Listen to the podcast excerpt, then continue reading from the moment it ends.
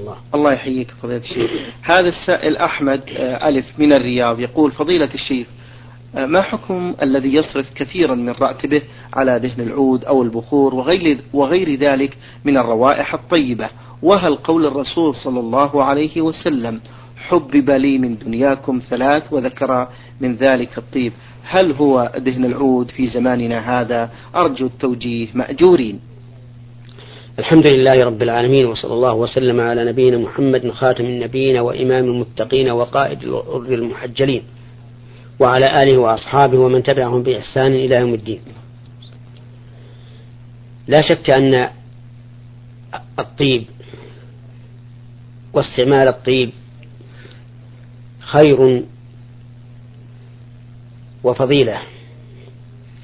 أولا لأنه مما حبب إلى رسول الله صلى الله عليه وعلى آله وسلم. وثانيا لأنه مما يشرح النفس. ويطيب القلب. وثالثا أنه مما يجعل الإنسان بين الناس خفيف الروح محبوبا إليهم. ولذلك تجد الرجل الذي يكون له رائحة كريهة يتمنى الإنسان أن لا يجلس معه طرفة عين فالطيب كله خير ولكن الإسراف في الإنفاق فيه داخل في قول الله تبارك وتعالى ولا تسرفوا. وربما يسرف بعض الناس في, في الأطياب ويقصر فيما هو واجب عليه لمن نفقته واجبة عليه فتجده يقصر في المطعم وفي المأكل والمشرب وفي الملبس على من تجب عليه نفقته ويصرف غالب أمواله في الطيب. وهذا لا شك أنه خطأ. والله عز وجل مدح الذين إذا أنفقوا لم يسرفوا ولم يقتروا وكان بين ذلك قواما.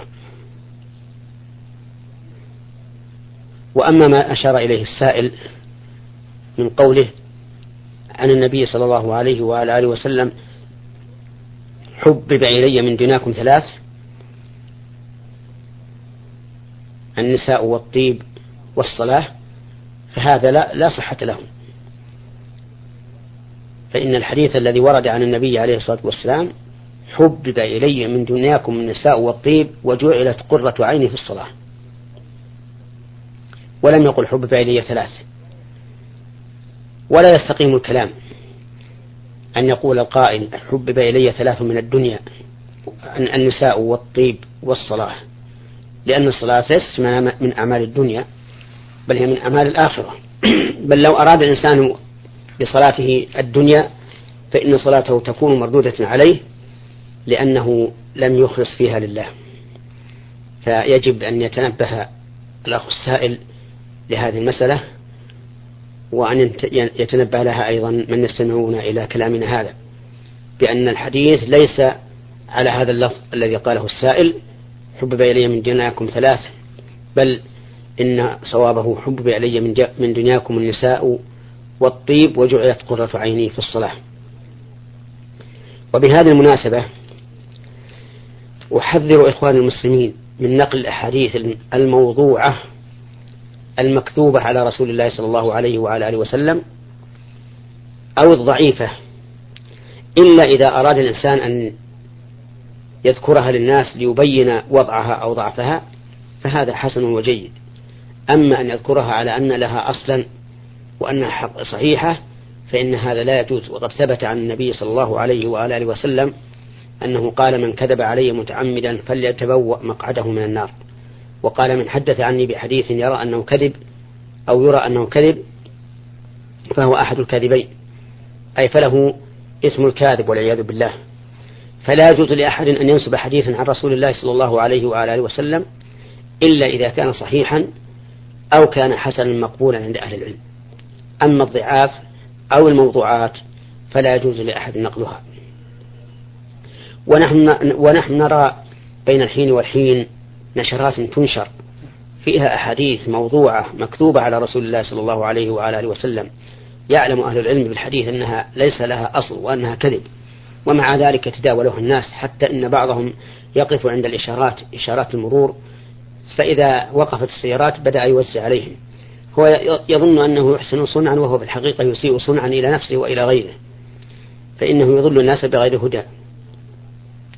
كما أننا نرى بين الحين والحين نشرات أخرى تنسب إلى الرسول عليه الصلاة والسلام بمرائي كاذبة. فالحذر الحذر من هذه الأشياء التي تنسب إلى رسول الله صلى الله عليه وعلى آله وسلم سواء كانت النسبة نسبة يقظة أو نسبة منام. والواجب على العام إذا وقع في يده مثل هذا أن يعرضها على من عنده من أهل العلم حتى يتبين الحق. وأحث إخواني طلبة العلم الذين يعلمون كذب مثل هذه الأشياء إذا عرض عليهم مثل ذلك أن يكتب أحدهم ما شاء الله على هذه الورقة ثم يصورها وتوزع حتى يرد الباطل بهذا الحق. نعم. بارك الله فيكم. آه، الفقرة الأخيرة يقول فضيلة الشيخ الطيب هل هو دهن العود في زماننا هذا؟ الطيب كل ما طابت رائحته سواء ريحان أو ورد أو دهن عود أو غير ذلك. طيب. نعم.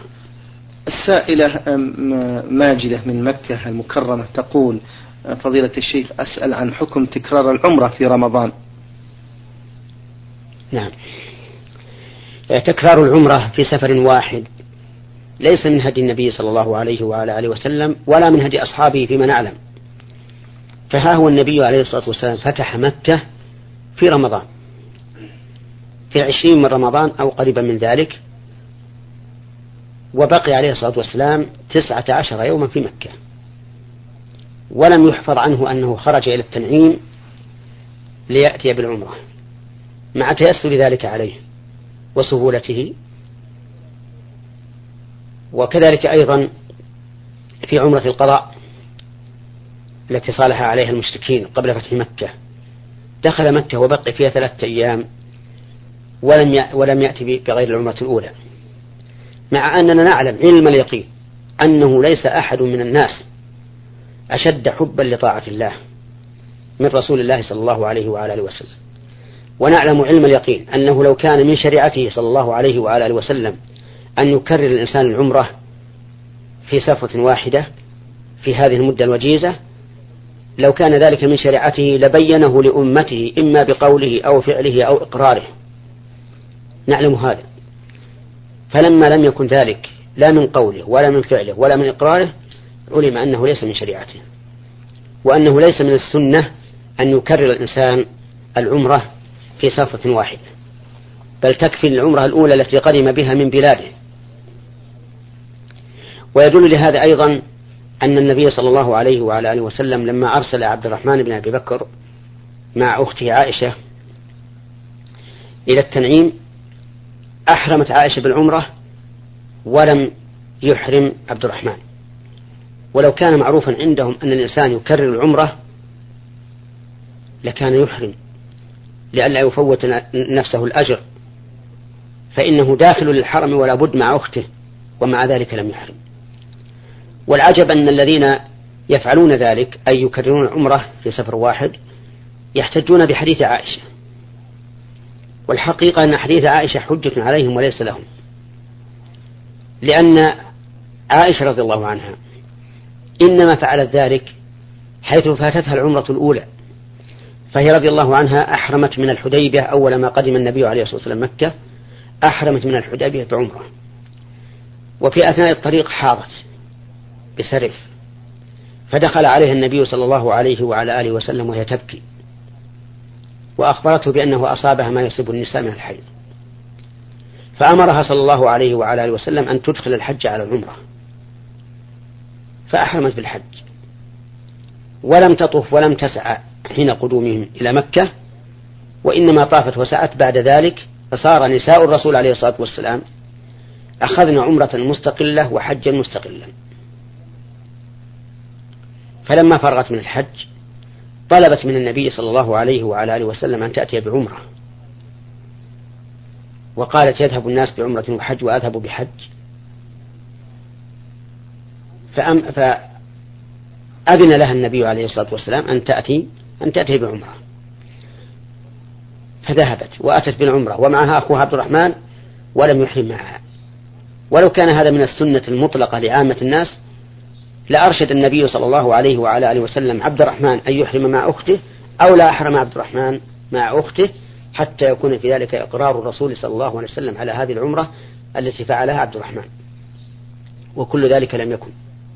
ونحن نقول إذا إذا حصل لامرأة مثل ما حصل لعائشة يعني أحرمت بالعمرة متمتعة بها الحج ولكن جاء الحيض قبل أن تصل إلى مكة وأدخلت الحج على العمرة ولم يكن لها عمرة مستقلة ولم تطب نفسها أن ترجع إلى أهلها إلا بعمرة مستقلة فإننا فإن لها أن تفعل ذلك كما فعلت عائشة. فتكون القضية قضية معينة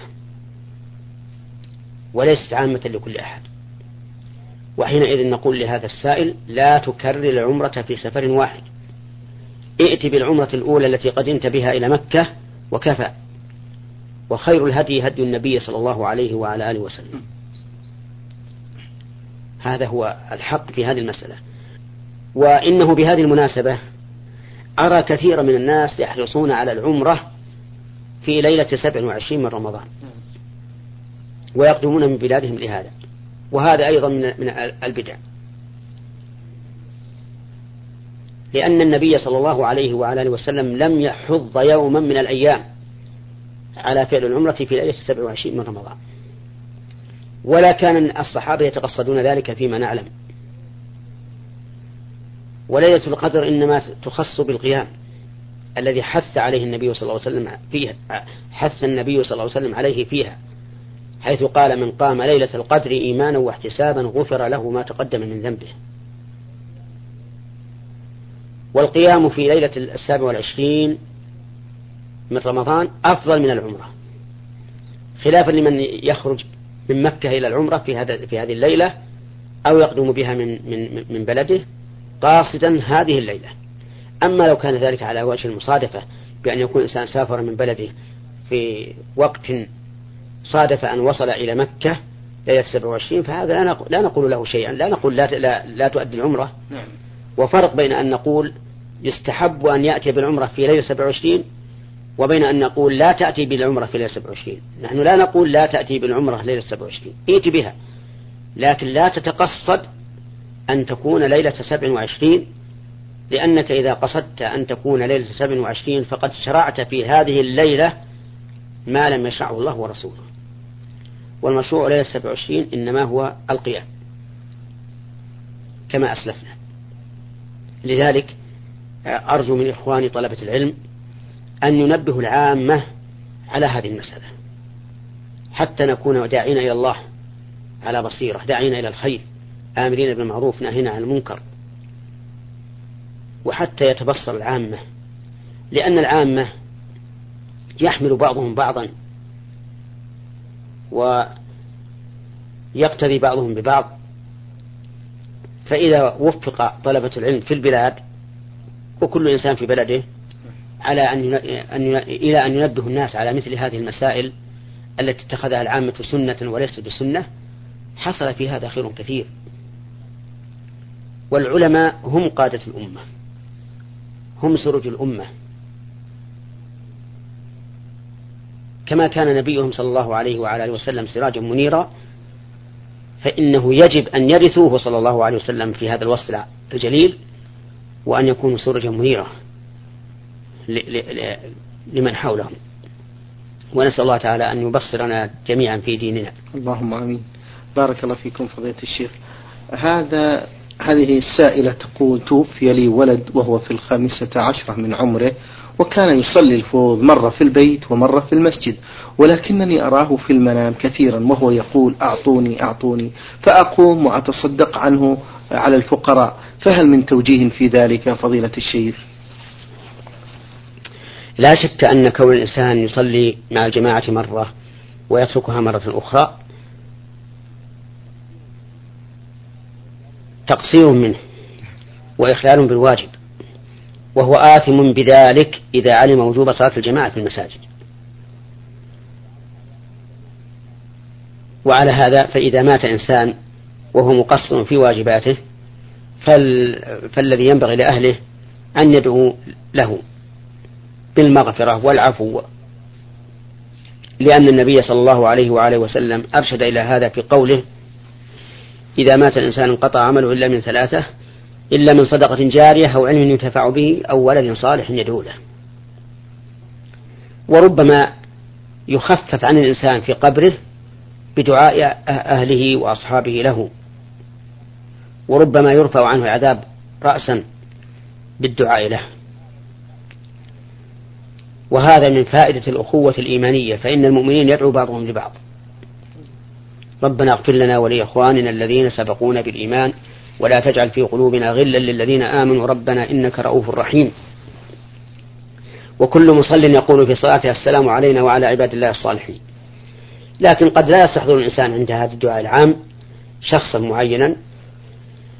فإذا دعا لشخص معين عرف أنه مفرط في واجب أو منتهك لمحرم في حال حياته فإنه قد يخفف عن هذا الميت من العذاب أو يرفع عنه العذاب بسبب هذا الدعاء. الدعاء للميت أفضل من الصدقة عنه. لأنه لو كانت الصدقة أفضل لأرشد إليه النبي عليه الصلاة والسلام حين قال إذا مات الإنسان انقطع عمله إلا من ثلاث إلا من صدقة جارية أو علم ينتفع به أو ولد صالح يدعو له. أقول لو كانت الصدقة أفضل لقال أو ولد صالح يتصدق له. لأن سياق الحديث في العمل نعم. والصدقة من العمل.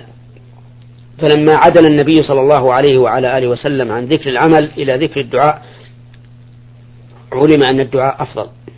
الدعاء للميت أفضل من قراءة القرآن له وأفضل من الصدقة له وأفضل من العمرة له وأفضل من الحج له. اللهم إلا أن تكون العمرة والحج فريضتين فهذا فيه نظر آخر. وأما كون هذه المرأة تتصدق كلما رأت الميت يقول أعطوني أعطوني فلا أرى لها ذلك. لأن الأحكام الشرعية لا تبنى على المنامات والمرائي. والشيطان قد يتمثل بصورة الميت كما يتمثل بصورة الحي إلا النبي صلى الله عليه وعلى آله وسلم فإن الشيطان لا يتمثل به. فمن رأى النبي صلى الله عليه وسلم في المنام على الوصف المطابق لما نقل من وصفه صلوات الله وسلامه عليه فقد رآه حقا. ومع ذلك فالأحكام الشرعية لا تثبت بالمنامات. لكن قد تكون قرائن قد تكون قرائن تشير إلى شيء ما. وأما أن تثبت بها أحكام شرعية فلا. ثم إذا كانت قرائن تشير إلى شيء ما فلننظر هل هذه الإشارة صحيحة من الواقع أو ليست بصحيحة؟ حسب حال الإنسان وما يحتف به بها من القرائن. نعم. بارك الله فيكم. السائل من الإمارات أسامة خالد يقول فضيلة الشيخ ما هو الورع وما هو الزهد وكيف يكون المسلم ورعا زاهدا كالسلف الصالح؟ أرجو الإفادة. مأجورين. الزهد وصف أعلى من الورع. والفرق بينهما أن الورع ترك ما يضر في الآخرة والزهد ترك ما لا ينفع في الآخرة فالزاهد لا يفعل إلا ما هو نافع له في آخرته والورع يفعل ما هو نافع وما ليس بنافع لكن لا يفعل ما هو ضار وذلك أن الأمور لها أحوال ثلاث إما أن تكون نافعة أو تكون ضارة أو لا نافعة ولا ضارة. يتفق الزاهد والورع في تجنب الضار. كل منهما لا لا يفعل الضار. ويختلفان فيما ليس فيه نفع ولا ضرر فالزاهد يتجنبه والورع يأتي به. الزاهد يتجنبه لأنه يريد أن تكون حياته حياة جد. في كل شيء له فيها خير. في كل شيء يقوم به في هذه الدنيا له فيه خير. فهو مغتنم لوقته حريص على أن لا يفوت من الوقت ولو شيئا يسيرا إلا وقد عمره بطاعة الله التي تنفعه يوم القيامة. والورع لا دون ذلك. يفعل المباحات يذهب وقته بدون فائدة لكنه لا يفعل المحرم. يجتنب المحرم ولا يترك الواجب يقوم بالواجب. وبناء على ذلك يكون الزهد أعلى مرتبة من الورع. على أنه ربما يطلق أحدهما على الآخر. ربما يقال فلان زاهد يعني ورعا أو ورع يعني زاهدا. لكن عندما نقول ورع وزهد فهذا هو الفرق بينهما. نعم. بارك الله فيكم فضيلة الشيخ. آه يقول هذا السائل من الإمارات ما حكم ركوب المرأة مع السائق الأجنبي؟ المراد بالأجنبي هو من ليس محرما للمرأة نعم. ولو كان من أهل البلد. وقد ثبت عن النبي عليه الصلاة والسلام أنه قال لا يخلون رجل بامرأة وثبت عنه أنه قال عليه الصلاة والسلام إياكم الدخول على النساء قالوا يا رسول الله رأيت الحمو؟ يعني أقارب الزوج؟ قال الحمو الموت وهذا غاية ما يكون من التنفير عن خلوة الحمو الذي هو قريب الزوج بالمرأة. هذه السائلة عين ألف ميم من الأردن تقول فضيلة الشيخ ما هو العلاج الشرعي للسحر؟ بارك الله فيكم. العلاج الشرعي للسحر هي الرقية بكتاب الله عز وجل. بأن يقرأ على المصاب قل أعوذ برب الفلق قل أعوذ برب الناس وكذلك الآيات التي فيها بيان أن الله تعالى يبطل السحر مثل ما جئتم به السحر إن الله سيبطله. إن الله لا يصلح عمل المفسدين ومثل قوله ولا يفلح الساحر حيث أتى. وكذلك ما جاءت به السنة من الأدعية التي يستشفى بها من المرض. هذا إذا لم يمكن الاطلاع على محل السحر فإن أمكن فإنه يطلع يطلع عليه ينقض. ونسأل الله السلامة. نعم. بارك الله فيكم. هذا السائل يقول فضيلة الشيخ المستمع حسن محمد من سليل يقول آه، أسأل فضيلة الشيخ عن الشخص إذا استقدم عمالا للعمل لديه وقد استغنى عن بعضهم في العمل وتركهم يعملون في السوق بموجب نسبة يأخذها منهم في الشهر. أو مبلغ معين يأخذه منهم في السنة. هل في ذلك إثم؟ وهل المبلغ الذي يأخذه منهم حلال أم حرام؟ أفتونا مأجورين. إذا أتى الإنسان بعمال فزادوا عن حاجته فإنه بإمكانه أن يردهم إلى ديارهم إذا كانت المدة التي بينه وبينهم قد انتهت أو يتنازل لهم إلى كفيل آخر حسب ما يقتضيه النظام فإنما تمكن من ذلك فإنه لا يحل له له أن يأخذ عليهم نسبة من أعمالهم التي ليس له فيها أثر. وكثير من الناس نسأل الله لنا ولهم الهداية ليس لهم هم إلا الطمع والجشع فتجدهم يستقدمون عمالا كثيرين لا يحتاجون إلا إلى قليل منهم وربما لا يحتاجون منهم أحدا أبدا ويطلقهم في في الأسواق ويضرب عليهم ضريبة كل شهر سواء عملوا أم لم أم لم يعملوا ولا شك أن هذا غلط. مخالف للأنظمة من وجه وظلم لهؤلاء العمال من وجه آخر. لأنه ربما يحصل العامل هذه الضريبة التي ضربها عليه كفيل وربما لا يحصلها. فيكون في هذا ظلم له. والواجب عليه على المسلمين أن يتقوا الله عز وجل وأن يجملوا في الطلب وأن يطلبوا الرزق من أبوابه الحلال حتى يحصل لهم ما وعدهم الله به في قوله ومن يتق الله يجعل له مخرجا ويرزقه من حيث لا يحتسب نعم. هذا السائل أخوكم عين عين ميم الزلفي يقول أنا رجل تأتي حمام جاري إلى بيتي وتدخل. وكما تعلمون ما تضعه من أوساخ إلى غير ذلك. وقد قلت لجاري بشأن هذه الحمام بأن يكفها عن منزلي فقال لي بأنها طيور ولا أستطيع أن أمنعها. فقلت له عدة مرات فلم يفد. أرجو إفتاء يا فضيلة الشيخ هل يجوز لي أن أقتل هذه الحمام إذا دخل بيتي؟ أم ماذا أفعل؟ أفتوني مأجورين وجزاكم الله خيرا. أرى أن تصطلح مع جارك بما فيه الخير للجميع. تشتريها منه وتجعل لها مكانا في بيتك وتستفيد منها بأولادها أو أو تستفيد منها ببيعها. لأنك لو لو قتلتها صار بينك وبين جارك مشاكل وعداوة وبغضاء. ورسول الله صلى الله عليه وعلى آله وسلم أوصى بالجار خيرا. بل قال عليه الصلاة والسلام من كان يؤمن بالله واليوم الآخر فليكرم جاره. وقال لا يؤمن من لا من لا يأمن جاره بوائقه. فالذي أرى أن تصطلح مع جارك وأن ينتزع كل منكما ما في قلبه على الآخر من غل وحقد.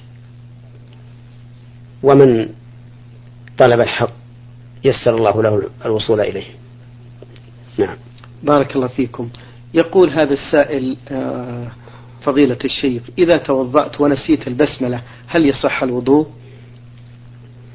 التسمية على الوضوء سنة وليست بواجبة بل هي من مكملات الوضوء لأن أكثر الواصفين لوضوء النبي صلى الله عليه وعلى آله وسلم لم يذكروا أنه يسمي لكن ورد عنه صلى الله عليه وعلى آله وسلم أنه قال لا وضوء لمن لم يذكر اسم الله عليه. وقد اختلف العلماء في ثبوت هذا الحديث وعدمه. فالإمام أحمد رحمه الله قال لا يثبت في هذا الباب شيء كما نقله عنه صاحب البلوغ. ومن العلماء من جعل هذا الحديث حجة أي أنه ثابت عنده عن رسول الله صلى الله عليه وعلى آله وسلم لكن يبقى النظر في نفي في هذا النفي هل هو نفي للصحة أو نفي للكمال؟ وإذا كانت النصوص الواردة عن النبي صلى الله عليه وعلى آله وسلم في وضوئه لم تذكر هذه البسملة في أكثر ما ورد إن لم يكن كل ما ورد من فعل الرسول عليه الصلاة والسلام فإنه يتعين أن يحمل ذلك على الكمال. فالتسمية على الوضوء أكمل. لكن لو تركها الإنسان متعمدا فإن وضوءه صحيح ولا إثم عليه. نعم. شكر الله لكم من فضيلة الشيخ وبارك الله فيكم وفي علمكم ونفع بكم المسلمين.